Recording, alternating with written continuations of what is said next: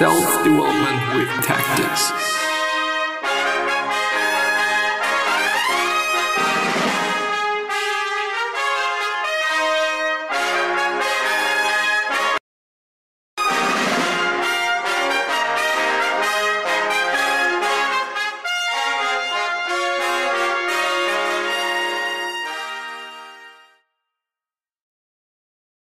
Today we're once again gonna go through Warren Buffett and or The Snowball, which is a book by Alice Schroeder, as far as I can remember. And, and yeah, we're gonna go through that and we're gonna see what is gonna come up. The funny thing is, I today's Monday, Monday morning. I have to work today actually. Um, the first time working in three weeks, I guess. You know, at least two, but I guess it's it's more or less three um, which is insane uh, actually. And um, well yeah. I don't even know if i'm capable to do what i'm supposed to do anymore. But yeah anyway. Andrew carnegie's stance on philanthropy. He who dies rich dies disgraced. The people who say i did it all myself and think of themselves as hor what?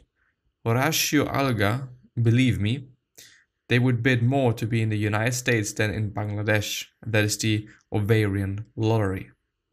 Rule number one don't lose money. Rule number two don't forget rule number one. Rule number three don't go into debt. Yeah, I think it is amazing and it is something that I heard Warren Buffett talking about before. And I would totally say, yeah, I mean, great advice as as simple as it is and as simple um as the rules are don't lose money. Great thing.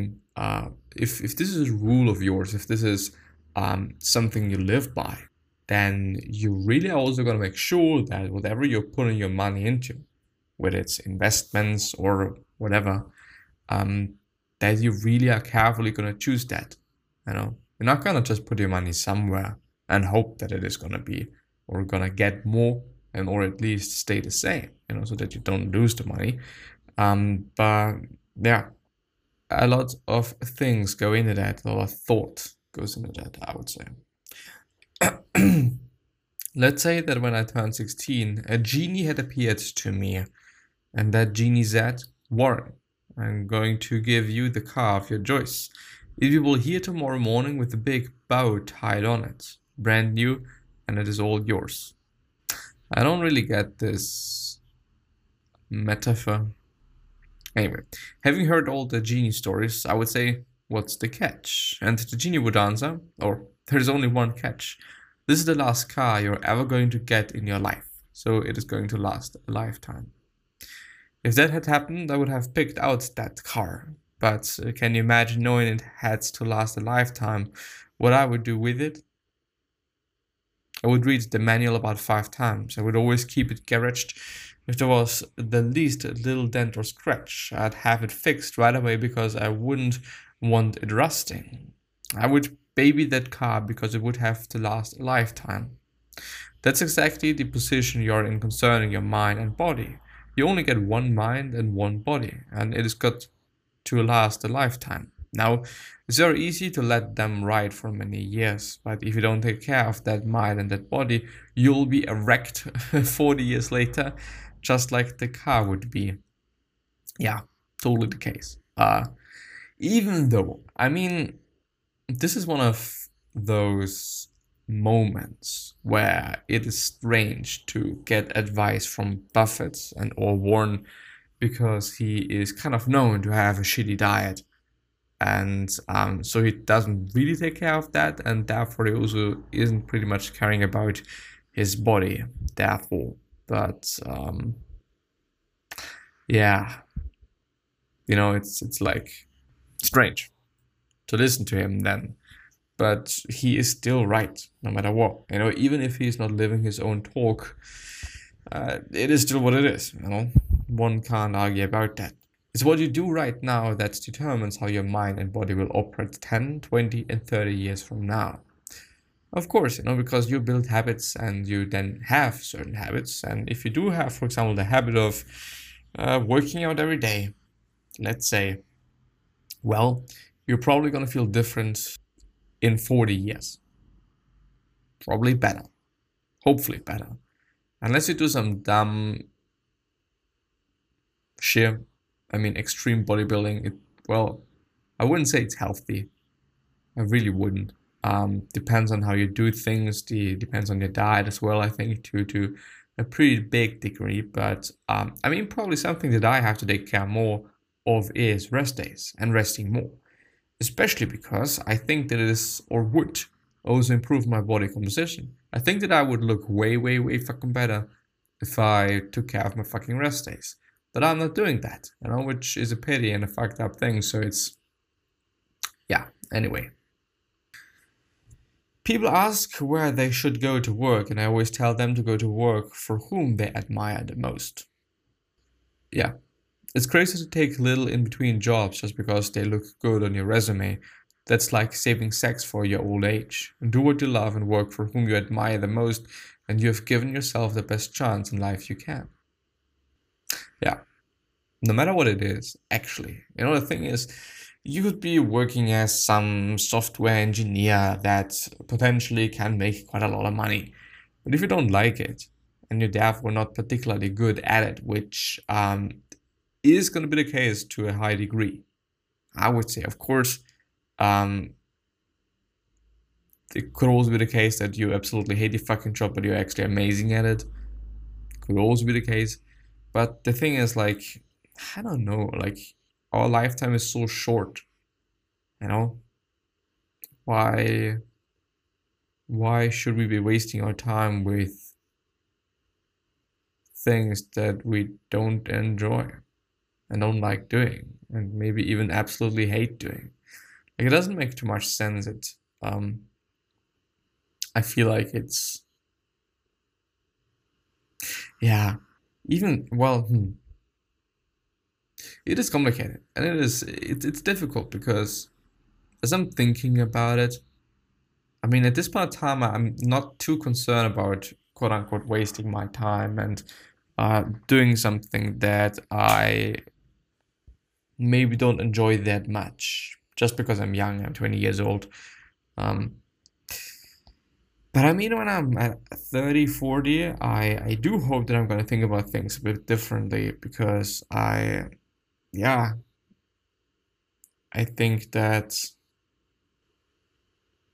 I don't know. I think sometimes sometimes there has to be the day where one um mm, I don't know has to be a bit more efficient with time. I guess. But yeah, um, but I think, and I'm still uh, trying to search a book on that because I'm having massive massive issues with that. Um, thinking about things in a different way and because life is a mind game life is a head game. It is it is all about the mind. If your mind is fucked your life is fucked. No matter how good and or well you're feeling physically it doesn't really matter. No it, it really doesn't. And this is a big problem and and i do have a big problem with that because i often feel like that you know I just enjoy, don't enjoy my days, no matter what the fuck I'm doing. You know, I, I could be with my greatest friends, I could be doing um, whatever, but there's always going to be some point in my day where I just don't enjoy my day for whatever reason. And it is only a mind game, it's only about my head, it's only about seeing things in a certain light, it is about viewing things in a certain way. It is about the story that we are basically telling ourselves in our head and um, yeah when you're in control of that things are gonna be quite amazing to be honest. But um, if not then not. You would get very rich if you thought of yourself as having a card with only 20 punches in a lifetime and every financial decision used up one punch. The question is why 20 you would resist the temptation to dabble. You would make more good decisions and you would make more big decisions he ran his life on 20 punches too, with as little flitting as he could arrange. Same house, same wife for 50 years, same Astrid on Farnam Street, no desire to buy and sell real estate, art, cars, tokens of wealth, No jumping from city to city or career to career. When he gave somebody a punch on his card, they became a part of him, and that decision was permanent. Well, I don't know. Like, I understand the whole thing. Like, okay, I'm gonna have one job, I'm gonna have one wife, but, but I don't know. Like, if it is not working out for me, uh, just in any way, why wouldn't I change? You know, uh, well, yeah. I mean, I, I think that it does make sense to some degree and or to some point, but yeah, know, not fully, not always, no whatever. Cash combined with courage in a crisis is priceless. As requests for his time grew, his view that commitments are sacred and his natural inclination to conserve energy saved him from succumbing to the flattery of being in demand. If he added something to his schedule, he discarded something else. He never rushed. His friends could pick up the phone and call him whenever he liked. He kept his phone calls warm hearted and short. When he was ready to stop talking, the conversation simply died. the kind of friends he had didn't abuse the privilege. While he had many fond acquaintances, he added true friends only at intervals of years. I mean, uh, one is always gonna have just some people around that that you know don't mean too much to one just because I mean it's it's work relationships or whatever. But yeah. The ideal business is one that earns very high returns on capital and that keeps using lots of capital at those high returns. That becomes a compounding machine. So if you had a, your choice, if you could put $100 million into a business that earns 20% on that capital, 20 million ideally, it would be able to earn 20% on 120 million the following year and on 144 million to the following year and so on. You could keep redeploying capital at those same returns over time, but there are very, very, very few businesses like that. You can move that money around from those businesses to buy more businesses. Yeah, it makes sense. You know, it's it's the same as if you think about what did I want to say? I mean, it just makes sense. It makes sense that using your money to be able to use your money. Not the initial investment, you're not gonna touch that shit, but you're gonna live off of the returns, basically. You know, it truly makes sense. And always the returns, which means that the initial investment is always gonna grow more. You're not gonna touch it basically, but you're having more returns just because the initial investment is gonna get more because 10% of 120 are more than 10% of 110. This is how maths work. Basically, when you get to my age, you're really you will really measure your success in life by how many of the people you want to have love you actually do love you. I know people who have a lot of money and they get this uh, testimonial dinners and they get hospital wings named after them, but the truth is that nobody in the world loves them. If you get to my age in life and nobody thinks well of you, you don't care how big your bank account is, your life is a disaster. Yeah, which I think is also one of the reasons why it makes just sense to be a good person always and really focusing on that and and having that in mind every day. That is the ultimate test of how you have lived your life. The trouble with love is that you can't buy it. You can buy sex, you can buy testimonial dinners, you can buy pamphlets that say how wonderful you are, but the only way to get love is to be lov- lovable. It is very irritating if you have a lot of money. You'd like to think you could write a check buy you a million dollars worth of love. But it doesn't work that way. The more you give love away, the more you get. That is pretty much the truth. Well, let's actually finish it up. Charlie Munger Invert, always invert. Turn a situation or problem upside down. Look at it backward.